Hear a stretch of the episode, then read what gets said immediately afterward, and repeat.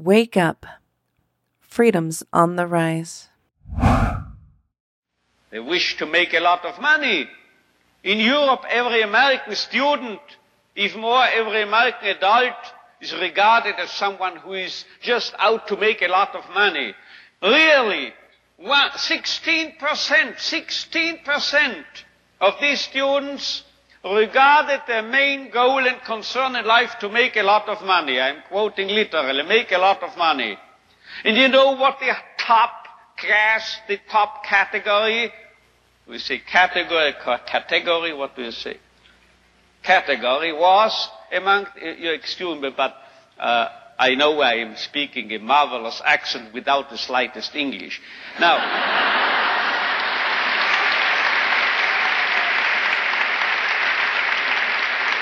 you know, you know what the top category was?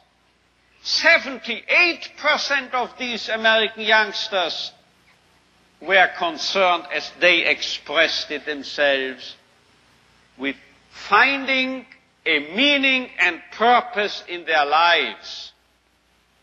So this is realistic, a realistic view on man. And you know, you won't believe it. Gray, uh, gray hair, my age, I started taking flying lessons recently. Do you know what my flying instructor told me? If you are starting here, wish to get here, say east, heading for this, and you have a crosswind, you will drift and you will land here. So you have to do what we pilots call uh, crabbing, he told me. C-R-A-B, crabbing. You have to head for north of this uh, uh, air, airfield, and you have to fly that way, you see? As if you headed in this direction. If you are heading here above this airfield, then you will actually land here. But if you head for here, you are landing here. This holds also for man, I would say. If we, if we take man as he really is, we make him worse. But if we overestimate him,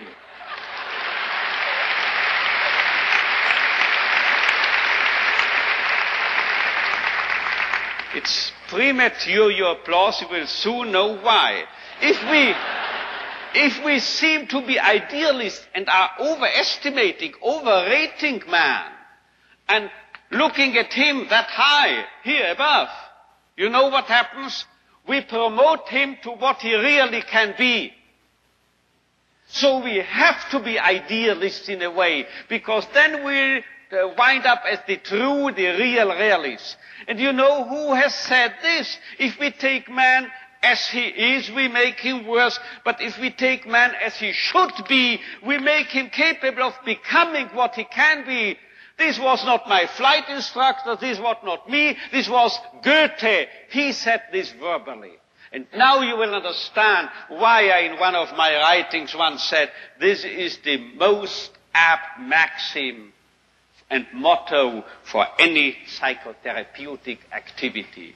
So if you don't recognize a young man's will to meaning, man's search for meaning. You make him worse, you make him dull, you make him frustrated, you still add and contribute to his frustration. While if you presuppose in this man, if in this so-called criminal or juvenile delinquent or drug abuse and so forth, there must be a a, what we call spark, yeah, a spark of search for meaning.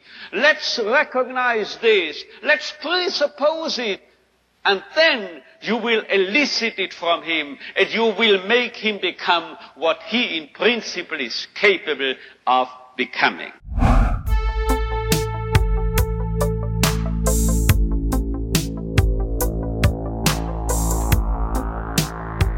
Welcome back to Freedom's Rising. Today is July 6th, 2022, and you are participating in the rise of freedom. We are freeing more minds with Freedom's Rising today here in the Freedom's Rising studios at the TylerBloyer.com live streams, audio feeds. No, we're not. We're not doing it live. Again, we don't. Uh, we don't want to also though spend all of our days looking at spinning wheels and trying to edit video and make a lot of production value in the podcast where we can put out the information trickling it out there over time slowly as we've been doing here on the tylerbloyer.com feeds for about 7 years on and off and I decided after taking some time uh, the last year or so to get back into the studio and get back into producing content. And, you know, as Frankl was talking about there, that was Viktor Frankl. We'll talk a little bit more about him in a sec.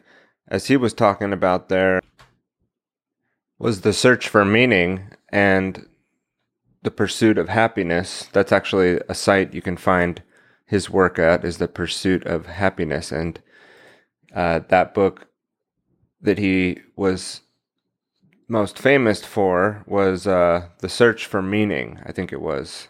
Um, looking, just making sure I got the title right. Man's Search for Meaning, I believe. Yeah, Man's Search for Meaning. Uh, and we, I, I agree with that assessment. I like that clip. I have that up on a on a website that I've published that a long time ago, back on the the old. Uh, LifeLog Facebook there. So we'll make sure and put that in the notes. You can go check that clip out and learn more about Viktor Frankl by looking down in the show notes and following up on the items there if you'd like. I, I do try to take the notes and put them in the website and make those links and references available. So, Viktor Frankl, I'll just read from The Pursuit of Happiness here a little bit and then we'll get started into the episode. But uh, to go back, what I was uh, talking about a second ago was my search for meaning in my own life, right? And part of that is to produce content that can help, potentially help people that come across the content and, you know, have a better context on things or have a different outlook and hopefully the correct outlook and not something I'm not like tooting my own horn and like, oh, I've got it correct all the time, but we do try to pursue you know having accurate information and not just you know up here uh, you know going on and on rambling about our products or our services or something like that either. But it's uh as we covered in like the bio war for example we need to uncover a lot of that information because the mainstream media is not going to do it so we have to rely on alternative outlets unfortunately or maybe that's fortunately maybe that's what we need to be doing but that sort of work and what we're doing here with Freedom's Rising is the meaning and purpose that will help me continue on to produce the content, right? Otherwise, I may not find value in producing content and getting up and taking the time and preparing to do a show. It does take a lot of time and effort to go and do this sort of work. And if you can make it meaningful for you and something that makes sense. And so, again, why not work on Freedom's Rising? And it doesn't mean that we're saying, as we've been talking about in the last episodes, that freedom is definitely rising and there's this mass consciousness shift and we're all going to be fine and we can, you know, sit back and enjoy the ride and it's going to be great. That's not what we see happening. And we're covering that by going through the falling into the movement traps and the struggle for freedom slides as we'll continue on to do that today. But also an apophatic inquiry, or as we've discussed, the process of negation and talking about what it's not. You know, what is this thing not? How do we take away the things that this that can't be true, remove the contradictions using some sort of a method in in in some cases like the trivium method and a process of discovering truth, process of logic and reason and removing the contradictions again through apophatic inquiry or through a process of negation and also then you know discovering what we should be doing and what we should stop doing through that process as well in order to promote freedom and stand for freedom in our lives and so we'll be talking about that at the end of the episode here what people you know haven't done in the past and lost their freedoms and even though if you can see something happening or and you know, see something, say something. No, no, that's how we lose our freedom. But the the idea of getting into action, getting into action, and actually doing something, you know, and the question that that will close this episode out is what are what are you doing? You know, what is it that you're doing? And I'm not trying to, oh, you know, come down with the hammer and you're not doing enough. You're not getting involved. Maybe that, maybe that's what we should be doing up here. You know, maybe that's what people need to hear. But the question of can we do something and are we doing something about it? Are we doing something about our, the loss of our freedoms or are we just going to let it happen? Are we just going to let, uh, freedom die and think that we're free. And that's what the, the book that we'll be exiting this episode with is a book titled They Thought They Were Free. And I'll be allowing a pinch hitter that we'll discuss to bring in and do that reading. Some of you might already know what I'm talking about. And but we won't spoil it here and we'll move forward. Today, one, one of the things that we're to do, let me just turn that off. There's no reason for that phone alarm to be that loud. Hopefully, the fan in the background in the studio here isn't getting into the mic too much either. I had, it's been warm lately, makes it harder to sit down and record and go over my thoughts and do that when you're in a stifling room with all these computers and equipment too. So hopefully that's not coming through too badly there.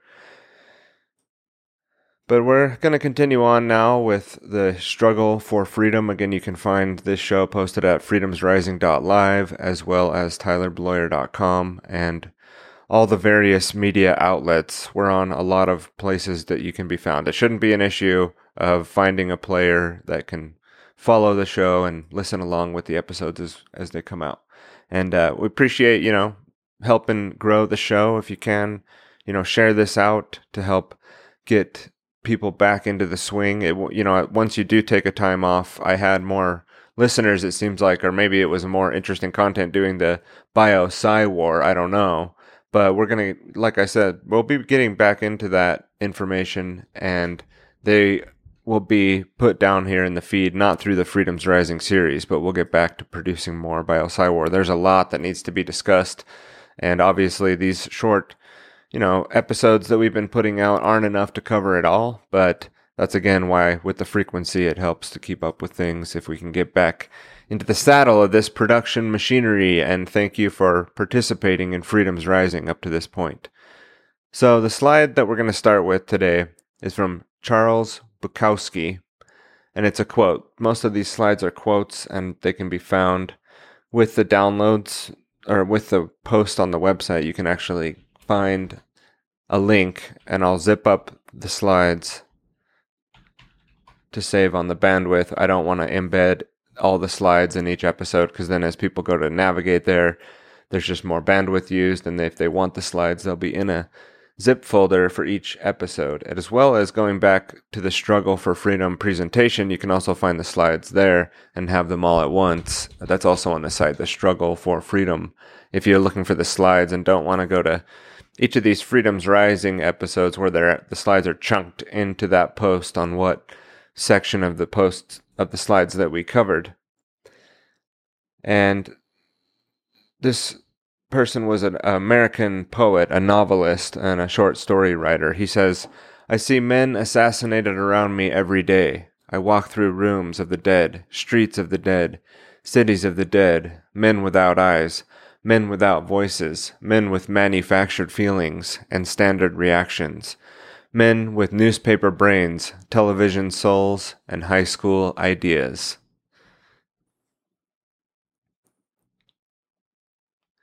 And that's a pretty harsh assessment there. And I put it there in the presentation, you know, going along with what we're discovering here the, the struggle for freedom. And are we, you know, I think that's a an honest and rough assessment of you know seeing this sort of darkness that we have on our planet and people that really don't you know have their own thoughts that they don't really you know have a soul like he said they're, they're and then they have high school ideas and manufactured feelings and standard reactions this is this is the mainstream. This is the the masses, right? This is what we see. We don't see people that are able to critically think about things. We see people that believe uh, what they're told, as long as it's coming from the authorities, right? And they're willing to obey the authority figures as long as they can avoid, you know, falling out of the mainstream and going along with the main narrative and these people are that's really uh, like a soulless golem, right? And the the Walking Dead is an is a great allegory of the zombie herd. The the Walking Dead is the is the asleep people, the people that are unwilling. It's not just that they're unwilling to investigate things. I, I think I simplify it just to sort of, you know, continue with my talk track here on freedom and the loss of freedom. But it's not just that it, oh you're the person's just unwilling, you know, to go to look into that thing. No, it's a it's has it's a lot more complex than that. Our society has molded and developed people, and not just through our own will, but then you have the outside forces. You have the Rockefeller, Carnegie, Bill and Melinda Gates endowments, right? The um, you have these NGOs as as we we discussed there, the Bill and Melinda Gates Foundation, the Carnegies, the Rockefellers, they have heavily influenced public education and not just them and those organizations. And like I said, it's not just that people are unwilling to look into information. I think in some cases they would be willing, but we've been molded and taught and created into this sort of uh, unthinking, un you know, authority believing, uh, lazy, apathetic species who, you know, it's all it's all very compartmentalized as well, and it's a lot to unpack. There's a lot of nuance and subtleties to it. But so we're not just ripping on people are shitty and that's how it is, but those are results of the way that our society operates and the way that we raise our children, the way that we're brought up to believe certain things, and the worldview uh, is more of what we're talking about here. And a worldview is what we're up against. Not just like I said, oh, people are unwilling to look at the information, and that's definitely true. But it's also what we've been discussing in the last few episodes is that you have a worldview paradigm that you're up against as well with people, and they may not even understand that they're the lack of freedom or that freedom is being destroyed. And they like, you know, oh well, our rights and my constitution, my constitution isn't being looked after. You know, the constitution doesn't apply to to you, and unfortunately, you know, we've been under martial law, or also, you know, you're not the the people in the we the people. That's talking about, you know, the sophisticated uh, society, the the Congress, you know, those people, they're the ones that are protected, right?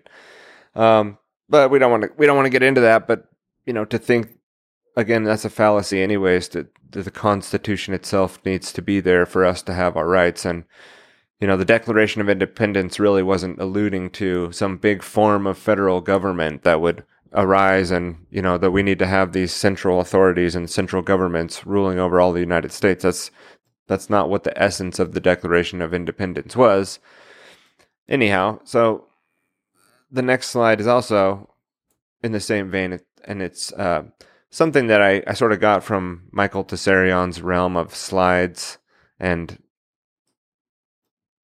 information that he's put out there. It's not really attributed to anyone. It's more of a meme, and it shows a person, you know, in a, in a prison cell essentially, and they're holding their head, and it says I'm afraid of what other people might say, do, and think. And that's the enslaved. So again, it's not just, oh, they're they're unwilling to look into it, or I gave them the facts and they just don't believe me. They have their their own facts. You know, that's that's not what we're up against. We're up against this thing too, the group think, and wanting to fit in with the norm, wanting to be a part of the crowd, and not stick out, not not not get too outside of the box of what's socially acceptable. You know and, and what what if i get up on the podcast and say something stupid? What if, what if people think i sound funny? You know that that would be things that could limit me from doing this and i could take i could take all oh i say things funny sometimes or i I've I've messed up my speech and I didn't go back and re-record it because I'm not going to go and take the podcast and turn it into some five-hour editing job afterward, you know. And it, it'll be more just raw me, Tyler, and then people could hear that and hear hear me early in the morning here, getting my wheel spinning, getting spun up, a little bit, uh, you know, getting some coffee down, not quite fully awakened. And then, oh, what are those people going to hear? Uh, what if they don't like it? What if they think I'm dumb? What if, what if I say something wrong? What if I don't know everything? What if I don't have the right historical fact down at the right time and screw it up, or I say something wrong, and and then I have to come back later and correct it? I I could allow all this stuff to get in my way, for example, and then say, well, I, will just wait, or I won't. I'm not going to do that I'll figure out another thing to do. And if it if it really isn't effective in a way that it will, we'll never get there, and this is not going to achieve any of the, the goals that I've set out to achieve here, which is really more about doing something and getting involved and being on the battlefield, right? And getting and not being afraid by putting it out under my own name. I'm I'm not in like some Telegram group with some weird handle like, you know, TB73491 or like, you know, Jimmy Jones or something, some weird name that's not my name. And I put the work out under my own name, tylerbloyer.com, you know. And if you go to a real search engine algorithm like DuckDuckGo or something and search for me, you know, you'll get different results than on Google. And I think that's part of the algorithms really just not wanting you to look at information like what we put out in the BioSci War. And I'm not like, oh, I'm so paranoid and they're censoring me. It's just that's how their algorithms work is in a sweeping manner. No one's like targeting me individually. If you go to Google and search, you're going to find that there's this other Tyler Bloyer who was involved in sports and you know, like six years ago or seven years ago, and that's the top thing, right? But if you go to DuckDuckGo and search, you'll get different results. And just, you know, but anyway, if I was worried and concerned about even stuff like that, I could be like the person in this slide. I'm afraid where the person says, I'm afraid of what other people might say, do, and think. And then that's the enslaved, right? That's the meme here is that enjoy your chains then, right? If we just sit back and we continue to do nothing and we can, we're afraid of what other people might think if we share this thing or if we talk about this or if we look into this thing and we start to question, you know, I'm telling you, it's more of a feather bed. Like once you get through, that's all sort of negative self talk, right? That's a scarcity mindset and negative self talk and a lack of self esteem or, you know, uh, what's the right? Ah, dang it! It's like uh, depend. You're you're dependent on other people to be to have self esteem, and so as soon as you worry about too much what they think, uh, you're you you're gonna you know think about that more than and get caught up in those things and allow your mind your mind will then you know creep in with all this different stuff right to to stop you from moving forward and it's going to be a massive barrier to get through and I know these things because I've had to deal with a lot of this stuff and I've had to go through a lot of that. So I can definitely relate to what this slide is saying. And then, but you know, we need to have courage and we need to work through that fear and we need to use our voices in a very large way to stand up against some of the agendas that are going on right now and not be afraid to to do that not be afraid to take our children away from the public education systems and change our lives around to, to be able to facilitate you know raising the children ourselves. I think if we can create a situation for that i don't think everybody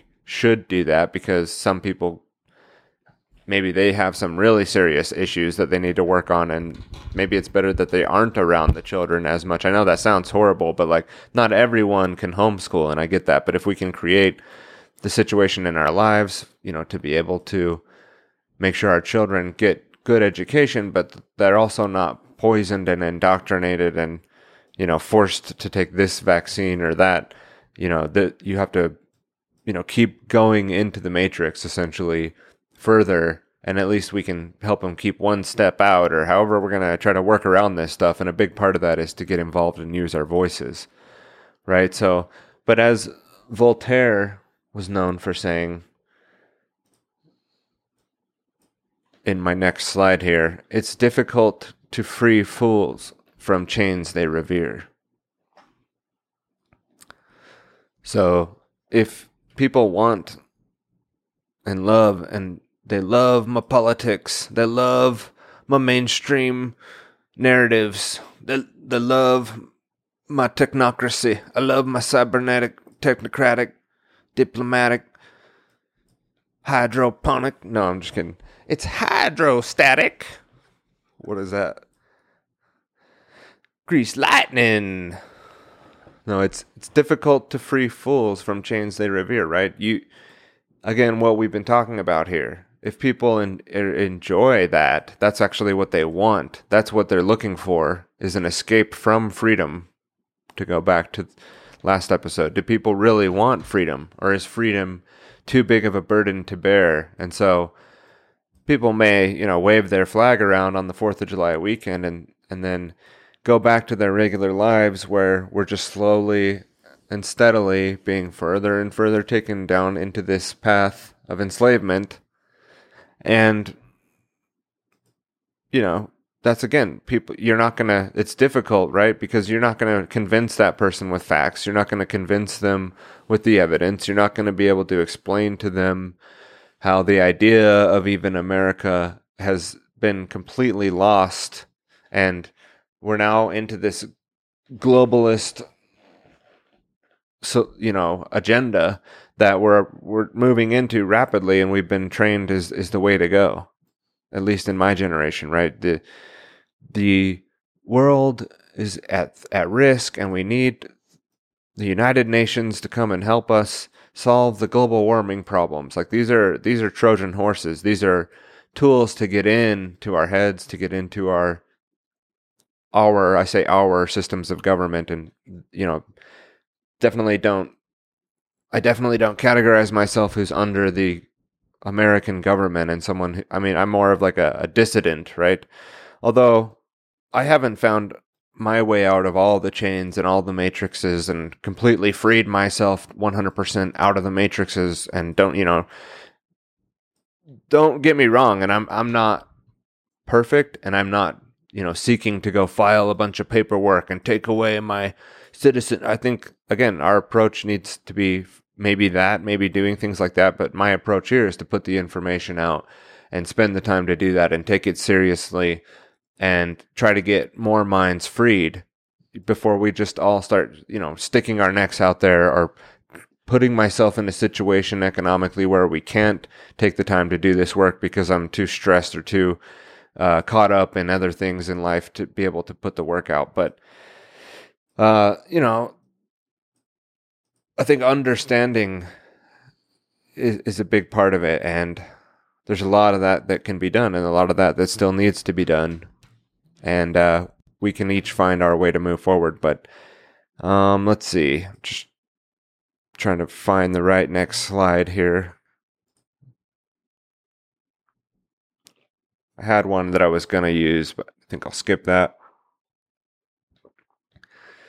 Let's go back to Arno Gruen. We talked about Arno Gruen in The Insanity of Normality, and we read the back cover of that book last episode.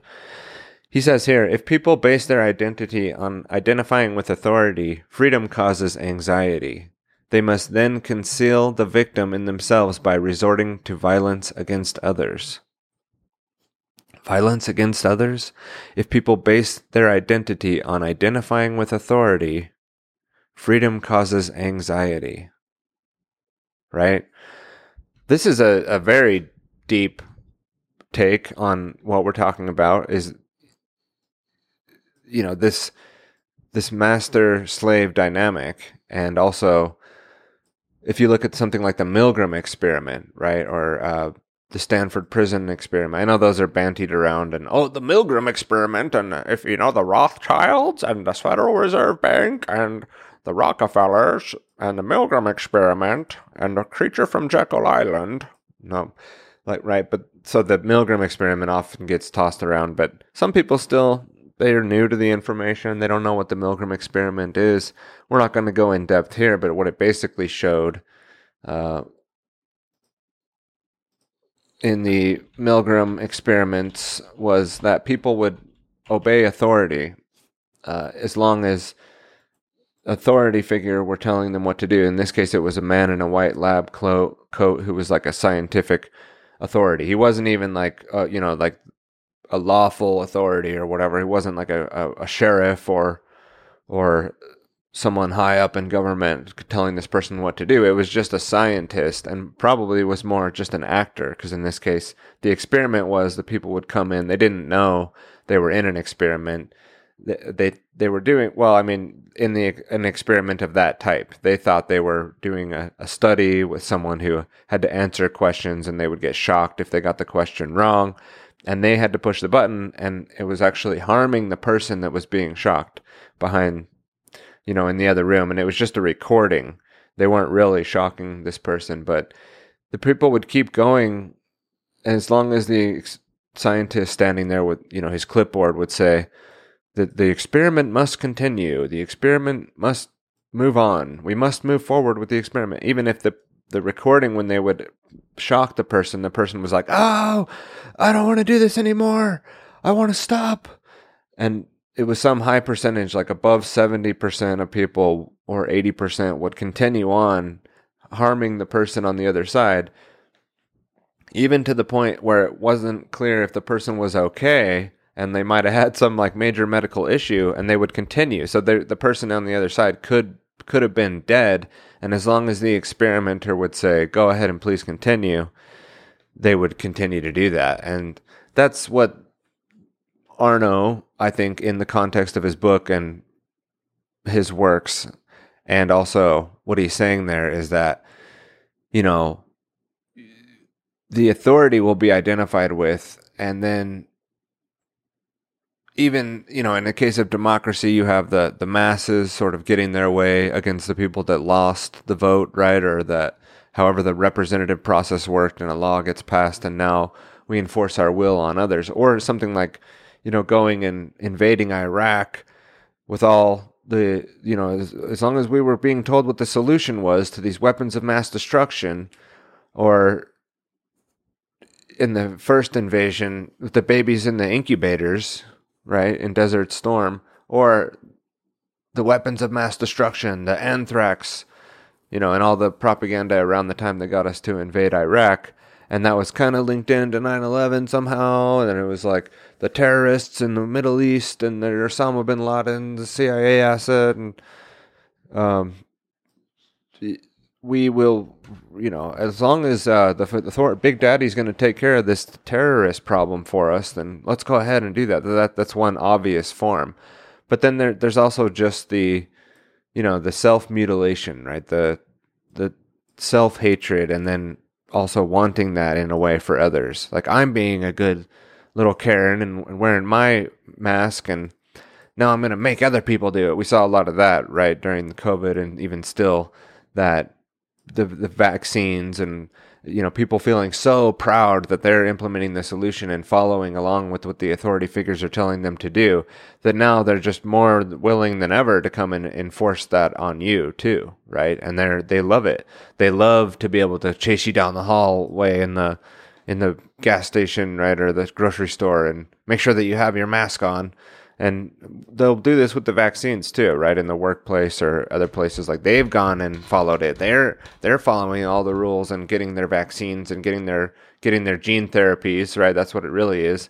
Getting their moderna their mod rna on and ex- experiments uh, experimental vaccines or gene therapies that they don't even understand what they are or what they do or why we need a gene therapy or how all these variants are uh, involved in the original vaccine that we're going to give the children now, and how does that affect the Delta? Right, and people think that this is like some kind of traditional vaccination that they have they have no clue. They're just going to force that on them themselves, obey the authority figures, do what they're told, and then also you know turn around and happily participate in the programs and systems to continue rolling that out on to other people as well right and, and be so proud of it and you know so like online and oh i got my vaccine and aren't you gonna you gonna get your vaccine? Or you know like uh, again this childish way of looking at people who question things as anti-vaxxers and just anti-scientific and they don't they don't just believe well you just believe the authorities. Like if you actually go look at the data and look at the studies it doesn't stop or prevent infection and the risk of it is is you know unknown in some cases because we don't have the data and in other cases where we do have the data it can be quite risky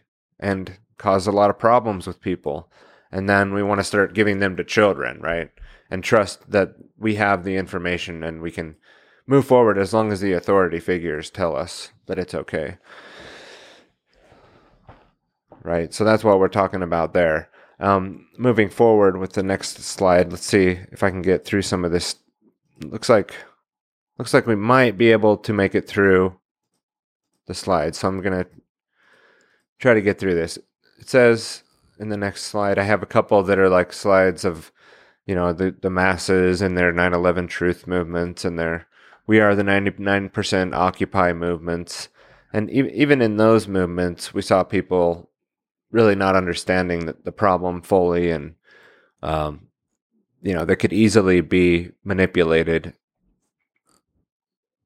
when we see people in these large groups and movements. Again, there, there can be highly problematic, but it's Pythagoras, a quote attributed to Pythagoras here says, no one is free who has not obtained the empire of himself. No man is free who cannot command himself.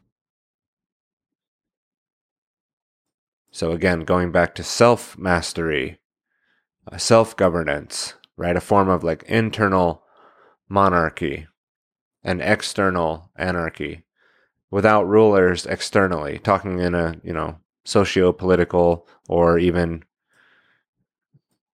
just in like human control fashion, someone who obtained the empire of himself is a self-governing, self, you know, motivated, self can care for themselves and also doesn't need the external rulership. Doesn't need anything from you either. It doesn't need anything from others and also has no slaves below, right? So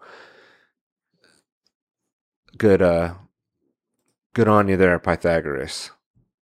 But mistaking insolence for freedom has always been the hallmark of a slave. And that's from Wilhelm Reich. So again, just being a rebel a rebel without a cause or just you know being someone who's who's just you know freaking out or been shaken up instead of actually really waking up and they can cause a lot of destruction, you know, in their own lives, sort of tearing down all the curtains and rebelling against authority. But that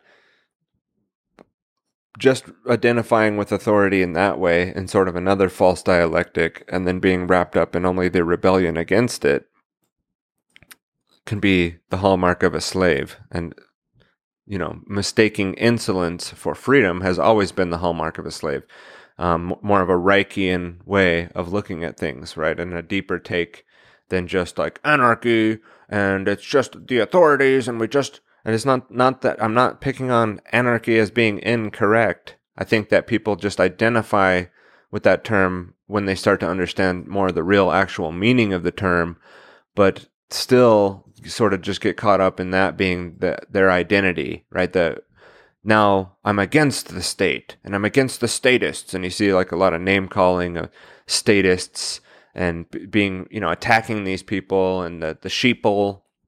And we've been doing a lot of that here, but not like on, we're not like going on social media and trolling them and like calling them a statists and sheeple and stuff like that. And the, even the NPCs and calling people the NPCs, right? It's just sort of being rude. And, you know, you're not actually, now you're just you've identified yourself as this person who's against everything that has to do with the state which is you know maybe that maybe that is correct but that can't be your only identity like that's not you know then you just become the dialectical opposition to to the state which shouldn't exist in the first place. And in the way in the forms and fashions that it does especially in the modern day or even throughout time. I mean it's always been a corrupt institution because it's based on lies and and uh, false beliefs that people carry out so the last slide it says unslave yourself or no the second to last slide unslave yourself because no one else can right? You've got to be the one to put in the initiative. You've got to be the one to do the work. Other people can help you and point you and guide you.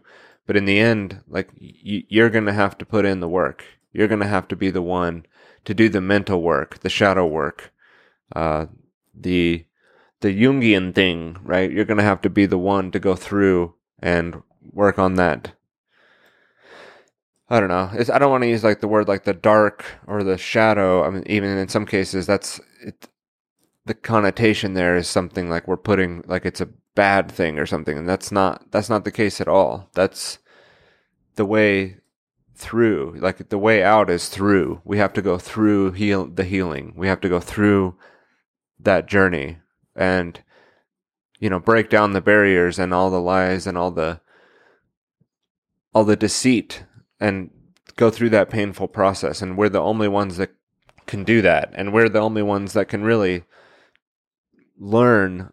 No one can learn for you. They can teach, they can help to teach, but you have to be the one who's willing to learn. And if we do that and we are able to fulfill more of that higher meaning, like Viktor Frankl was saying, we might find that the universe comes to our aid and that we have a journey and what can seem sort of like a destiny or a, an end game to what we're supposed to be doing here. And that fulfillment in the end, if you've been working on those things and it comes down to it, it's not just, you know, about locking yourself in a room and never spending time with anyone. I think when people get towards the end, what we see documented a lot of people on their deathbed are they wanted to be happier and they wanted to spend more valuable time with the people that they love. And those can be very fulfilling potentials as well. But there's there's more to life than that. Life is not just about, you know, you're just sitting in with people that you love all the time. There's a lot of aloneness, there's a lot of time spent, you know, doing work alone where people aren't around you and you you just have to put in that work. So making that work meaningful and having a freedom too as also Fromm was talking about in the chapter one of the book. And in the synopsis of that book, really is covering negative freedom and positive freedom as well. And our freedom to do what? And our eh, freedom to explore and be creative in what way? And the, the, the last quote here from Martin Heidegger says, Anyone can achieve their fullest potential. Who we are might be predetermined, but the path we follow is always of our own choosing. We should never allow our fears or the expectations of others to set the frontiers of our destiny. Your destiny, your destiny can't be changed, but it can be challenged. Every man is born as many men and dies as a single one. So it's pretty deep there, pretty we're going real deep now. But that again that there is there a correct potential that you can fulfill? I mean it's not going to be the same path. You're not going to have a path laid out for you that you just take. But i think that's what he's getting at here is that there's a complete human that you can become that you, a potential that you have to fulfill. But it doesn't mean that you're going to fulfill it. And there's a lot of potentials of who you could become but the one that you do become you know if we allow our fears and the expectations of others to set that track, is that going to be your fullest potential or is it going to be the real you? Is it going to be what you're satisfied with that gives you that higher purpose? You know, and, and in what we've been talking about here in the in the fear and the, sorry, the struggle for freedom is some aspects of the fear that holds people back and holds them back from taking the first steps even in the journey to awakening and the journey to enlightenment and to the journey to your betterment and then you know, you also, it's still about chopping wood and carrying water too, though. Like that path has a lot of just the mundane work and mundaneness to it. But if there's a higher sense of purpose, a higher goal that you're seeking towards, a higher meaning in life that you can strive forward, then that will help you through those times where it's just carrying water, chopping wood, carrying water, chopping wood, right? Just doing the chores, just doing the things that need to be done, even the, the more mundane things in, in life that have to be done. Uh, but uh, if we get stuck in our fears and our negative self-talk and our you know lo- low self-esteem in the way that we're worried to break away from what we've been taught we're worried to go down that path we're worried about what that might mean for us it's it's threatening our worldview and we allow those fears to control us then we will end up not taking the proper actions when the proper actions need to be taken. We will not be in motion enough to take those actions. We will not be uh, light enough in, in the sense that we can move around freely to be able to make those decisions and go along with the new information that's coming out so that when the COVID-19 pandemic thing comes along or the next big, big, big, bad, scary thing, we're able to take a step back and look at these things and review it from a more historical perspective as, you know, as far as how these things might hook in with, you know, the Anglo-American establishment or how these things might hook, hook in with, uh, the NGO think tanks or the you know the one world order or the you know these other historical aspects that we've been definitely uh, you know it's been not really obviously laid out for us in ways that that only alternative researchers and alternative content producers have been able to put out in ways that if we're too afraid to explore that we'll never you know know. We're not going to know what we don't know and we, and we could we can live our lives being incorrect, right? We can be wrong, and then we'll see what we're going to close out here with. You know, what, talking about uh, the rise of Hitler and the people in Germany that some some some sense knew or some sense went along with or some sense were just overwhelmed and couldn't really do anything to stop it and maybe they you know, had some excuses, like Dave Emory will say, to not know and not look into things and not be able to stop it. But do we have that same excuse now? Do we, in in the modern day, or even with those historical examples, have the same excuse to give now to not do anything and uh, you know just believe what we're told? We're too busy. We're too caught up with all the things we have to do in life to get on. We we're not going to be able to you know take on all that other information, and it's too overwhelming, too crazy and they thought they were free is the book that we'll be reading from here. And the synopsis is uh, that i'm going to read here from powells.com uh, talks about the synopsis of the book. And it was first published in 1955 they thought they were free is an eloquent and provocative examination of the development of fascism in germany. Mayer s's book is a study of 10 germans and their lives from 1933 to 45 based on interviews he conducted after the war when he lived in Germany. Mayer had a position as a research professor at the University of Frankfurt and lived in a nearby small Hessen, Hessian town, which he distinguished with the name Kronenberg. These ten men were not men of distinction, Mayer noted, but they had been members of the Nazi Party. Mayer wanted to discover what had made them Nazis. What happened here was the gradual habituation of the people, little by little, to being governed by surprise, to receiving decisions deliberated in secret in believing that the situation was so complicated that the government had to act on information which the people could not understand, or so dangerous that even if people could understand it, it could not be released because of national security. And their sense of identification with Hitler, their trust in him, made it easier to widen this gap, and reassured those who would otherwise have warned about it. And that was from chapter 13, but then it was too late. Uh, that was like an excerpt here in the synopsis given on this website.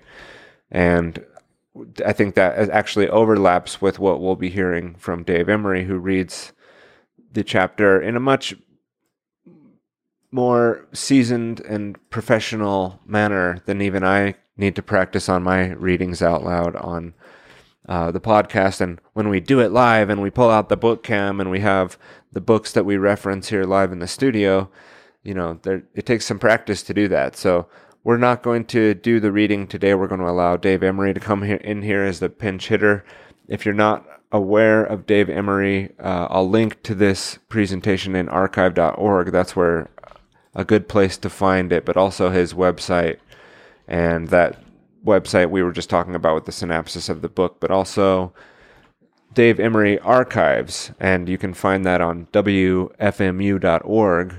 And there's recent, you know, the Oswald Institute of Virology series on, on the Ukraine war meets the Oswald Institute of Virology. I still have to catch up on that series, but there's just a tremendous, tremendous amount of work put out over the years by this individual, uh, going way back. And you can find in the archives episodes going back to at least the year 2000. And I think that there's even ways to find Dave's work online going back even before that. So, uh, make sure and support Dave Emory's work. Or start checking it out. Go uh, reference the materials that he's put out there over the years are tremendous in the fight and the anti-fascist uh, information that he's been able to provide, and you know the dangers of fascism. And he's definitely got a darker look now at the world and how things are happening now. I mean, he's been saying out there publicly that he basically sees us in the end times, not like oh it's going to happen next month, but whether it happens now or in the next 20 years, that we're in a slow decline and moving into a much more rapid decline of society into a sort of collapse and maybe even an extinction of the species as we sort of kind of blow ourselves up in this, um, you know, uh, new circus with all the confettis and and spinning wheels and flashing lights as well, though. So it's an it's an exciting apocalypse, if that's correct. Uh, there's a lot of fun things and exciting things happening here in this apocalypse. It's definitely interesting times. Uh, but let's get, let's go look back. Let's look back at what happened uh, with the rise of Hitler and let uh, the episode close out with that. And then we'll see you guys back here at Freedom's Rising and the TylerBloyer.com show and in Freedom's Rising Studios, where we're freeing more minds with Freedom's Rising. And you can check out the 24 7 live stream playing there at freedomsrising.live. And we'll see you guys back here next time. Have a good one. Because the subject material of One Step Beyond is fascism, and the focus of the program is fa- fascism, international fascism, and the U.S. national security establishment and because it is my considered opinion at this stage of the game that we are going down the very same road that Italy and Germany went down. In fact, that's been my considered opinion for about 25 years. Uh, I've been saying that on the air for 15 years plus. When I began saying this, unfortunately, an awful lot of people looked at me like I had a penis growing out of my head. They did not want to hear about it. That was their reaction. I have a lot of people now that have hung in there over the years who say, you know, 10 years ago I listened to you and I thought you were nuts. Now I see what it is that you were talking about. Well, uh, it is to be hoped, I guess the, the saying better late than never applies in that context. It is to be hoped that enough people can uh, get busy, enough people will become active, enough people will wake up to prevent a catastrophe.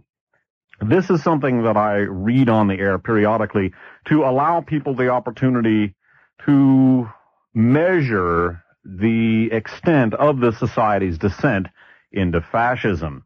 This is something that is a description by the par, on the part of a college professor of what it was like to live during the rise of Hitler. What was it like subjectively, or what it was like subjectively, I should say, to live under the rise of Adolf Hitler? And I read this periodically so that people in the listening audience can effectively gauge the extent to which their lives, their daily lives in the United States in the late 20th century have become subjectively like the lives of the people who lived under the rise of fascism in Germany because the same bloody goddamn thing is happening here in the United States right now.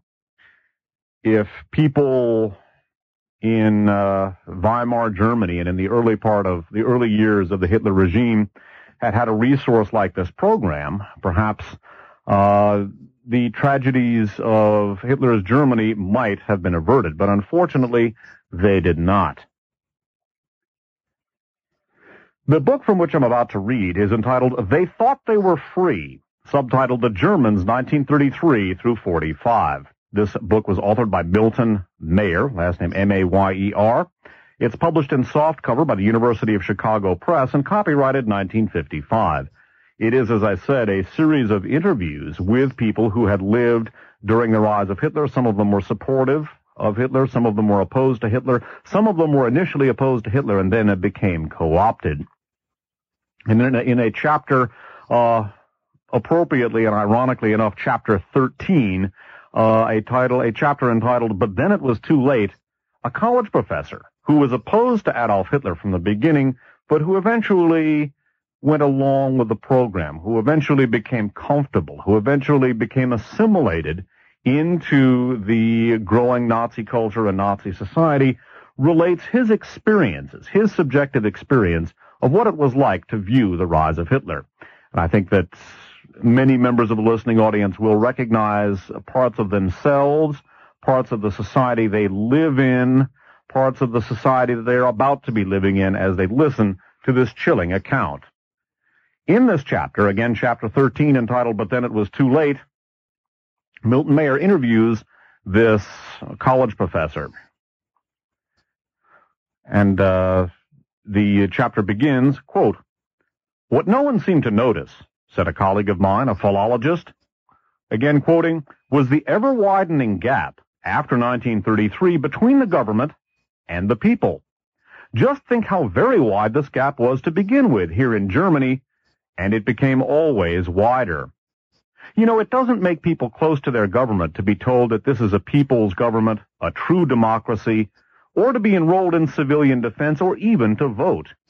All this has little, really nothing to do with knowing one is governing.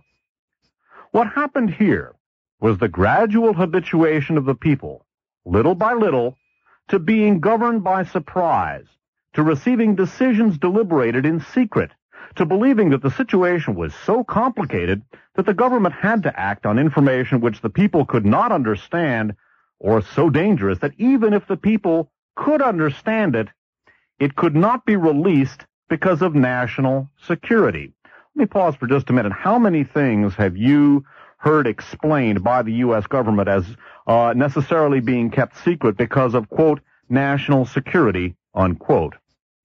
Well, the society being described here is not the America of Richard Nixon, or is it? It's not the America of Ronald Reagan and George Bush, or is it? This is Germany under Hitler, wasn't it? One more time. What happened here was the gradual habituation of the people, little by little, to being governed by surprise, to receiving decisions deliberated in secret, to believing that the situation was so complicated that the government had to act on information which the people could not understand, or so dangerous that even if the people could understand it, it could not be released because of national security. And their sense of identification with Hitler, their trust in him, made it easier to widen this gap and reassured those who would otherwise have worried about it. Interrupting again, think about Ronald Reagan. Think about uh, Smilin' Ronnie and all of the horrible, horrible things he did. But people bought it because Ronald Reagan basically came across as your good old Uncle Al, and he'd get up there and he'd hold that, he'd kind of cock his head to the side and say, well, gee, I realize that this is illegal and unconstitutional and a lot of people died, but what the heck, I can't really go into my description of it because of national security and so on and so forth. Once again, and their sense of identification with reading once again from They Thought They Were Free, and their sense of identification with Hitler, their trust in him, made it easier to widen this gap and reassure those who would otherwise have worried about it. This separation of government from people, this widening of the gap took place so gradually and so insensibly, each step disguised, perhaps not even intentionally, as a temporary emergency measure or associated with true patriotic allegiance or with real social purposes. And all the crises and reforms, real reforms too, so occupied the people that they did not see the slow motion underneath of the whole process of government growing remoter and remoter. You will understand me when I say that my middle high German was my life. By the way, he was obviously a uh, professor of German. Continuing. It was all I cared about. I was a scholar, a specialist. Then suddenly I was plunged into all the new activity as the university was drawn into the new situation. Meetings, conferences, interviews, ceremonies, and above all, papers to be filled out, reports, bibliographies, lists, questionnaires. And on top of that were the demands of the community, the things in which one had to, was, quote, expected to, unquote, participate that had not been there or had not been important before. It was all rigmarole, of course, but it consumed all one's energies, coming on top of the work one really wanted to do. You can see how easy it was then not to think about fundamental things. One had no time, unquote. Continuing. Those, I said, are the words of my friend the baker. One had no time to think. There was so much going on, unquote. Your friend the baker was right, said my colleague. The dictatorship and the whole process of it coming into being was above all diverting. It provided an excuse not to think for people who did not want to think anyway. I do not speak of your little men, your baker and so on. I speak of colleagues and myself. I speak of my colleagues and myself. Learned men, mind you. Most of us did not want to think about fundamental things and never had. There was no need to. Nazism gave us some dreadful, fundamental things to think about. We were decent people and kept us so busy with continuous changes and crises and so fascinated, yes, fascinated by the machinations of the quote, national enemies, unquote, without and within, that we had no time to think about these dreadful things that were growing, little by little, all around us. Unconsciously, I suppose, we were grateful who wants to think? Interrupting again, uh, just think about how many people you know who don't really want to think. And so they really don't think. They just go ahead and participate in the things that everyone is, quote, expected, unquote, to do. Continuing. To live in this process is absolutely not to be able to notice it. Please try to believe me unless one has a much greater degree of political awareness, acuity than most of us had ever had occasion to develop. Each step was so small, so inconsequential, so well explained or on occasion, quote, regretted, unquote, that unless one were detached from the whole process from the beginning, unless one understood what the whole thing was in principle, what all these, quote, little measures, unquote, that no, quote, patriotic German, unquote, could resent must someday lead to, one no more saw it developing from day to day than a farmer in his field sees the corn growing. One day, it is over his head. How is this to be avoided among ordinary men, even highly educated ordinary men? Frankly, I do not know. I do not see even now. Many, many times since it all happened, I have pondered that pair of great maxims Principiis obstan finem respice, resist the beginnings and consider the end. But one must foresee the end in order to resist or even see the beginnings. One must foresee the end clearly. And certainly how is this to be done by ordinary men or even by extraordinary men? Things might have changed here before they went as far as they did. They didn't, but they might have. And everyone counts on that might. Continuing with, they thought they were free. Your little men, your Nazi friends, were not against National Socialism in principle. Men like me who were are the greater offenders, not because we knew better, that would be too much to say, but because we sensed better. Pastor Niemöller spoke for the thousands and thousands of men like me when he spoke, too modestly of himself, and said that when the Nazis attacked the communists, he was a little uneasy, but after all, he was not a communist and so he did nothing. And then they attacked the socialists, and he was a little uneasier, but still he was not a socialist, and he did nothing. And then the schools, the press, the Jews, and so on, and he was always uneasier, but still he did nothing. And then they attacked the church, and he was a churchman, and he did something, but then it was too late, unquote. Yes, I said. You see, my colleague went on, one doesn't see exactly where or how to move. Believe me, this is true. Each act, each occasion is worse than the last, but only a little worse. You wait for the next, and the next. You wait for one great shocking occasion, thinking that others, when such a shock comes, will join with you in resisting somehow.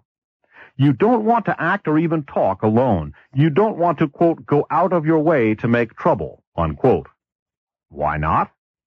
Well, you are not in the habit of doing it, and it is not just fear, fear of standing alone that restrains you. It is also genuine uncertainty. Uncertainty is a very important factor, and instead of decreasing as time goes on, it grows. Outside in the streets, in the general community, everyone, quote unquote, is happy. One hears no protest and certainly sees none.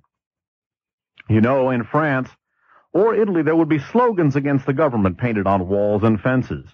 In Germany, outside the great cities, perhaps, there is not even this. In the university community, in your own community, you speak privately to your colleagues, some of whom certainly feel as you do. But what do they say? They say, it's not so bad, or you're seeing things, or you're an alarmist, unquote. Or, as one hears in my field, you're paranoid, or you're a conspiracy theorist, quote unquote. Last couple of sentences again. In the university community, in your own community, you speak privately to your colleagues, some of whom certainly feel as you do. But what do they say? They say, it's not so bad, or you're seeing things, or you're an alarmist. And you are an alarmist. You are saying that this must lead to this, and you can't prove it. These are the beginnings, yes, but how do you know for sure when you don't know the end? And how do you know or even surmise the end? Interrupting, we now have the lesson of history, and so as we hear these words describing the German experience of 1933 through 45, we are in a position now to know the end. We do not have the excuse that this professor had. Continuing. On the one hand, your enemies, the law, the regime, the party, intimidate you. On the other, your colleagues poo-poo you as pessimistic or even neurotic. Again, interrupting. You're paranoid or you're a conspiracy theorist or I don't believe in conspiracy theories. How do you know for sure when you don't know the end? Hmm? Continuing. On the other, your colleagues poo-poo you as pessimistic or even neurotic. You are left with your close friends who are naturally people who have always thought as you have. But your friends are fewer now. Some have drifted off somewhere or submerged themselves in their work. You no longer see as many as you did at meetings or gatherings. Step B. Why should you at step C? And so on to step D. Continuing. And one day, too late, your principles, if you were ever sensible of them, all rush in upon you. The burden of self-deception has grown too heavy, and some minor incident, in my case my little boy hardly more than a baby saying, Jew swine, collapses it all at once, and you see that everything, everything has changed and changed completely under your nose. The world you live in, your nation, your people, is not the world you were born in at all. The forms are all there, all untouched, all reassuring. The houses, the jobs, the shops, the meal times, the visits, the concerts, the cinema, the holidays. But the spirit, which you never noticed because you made the lifelong mistake of identifying it with the forms, is changed. Now you live in a world of hate and fear, and the people who hate and fear do not even know it themselves. When everyone is transformed, no one is transformed. Now you live in a system which rules without responsibility even to God. The system itself could not have intended this in the beginning, but in order to sustain itself, it was compelled to go all the way. You have gone almost all the way yourself. Life is a continuing process, a flow, not a succession of acts and events at all. It has flowed to a new level, carrying you with it without any effort on your part. On this new level you live, you have been living more comfortably every day with new morals, new principles. You have accepted things you would not have accepted five years ago, a year ago. Things that your father, even in Germany, could not have imagined. Suddenly it all comes down all at once. You see what you are, what you have done, or, more accurately, what you haven't done. For that was all that was required of most of us, that we do nothing. Unquote. Well, uh, that sense applies to every member of the listening audience. Are you going to do something or are you not going to do something? To be or not to be, as uh, Hamlet said in uh, the play by the same name.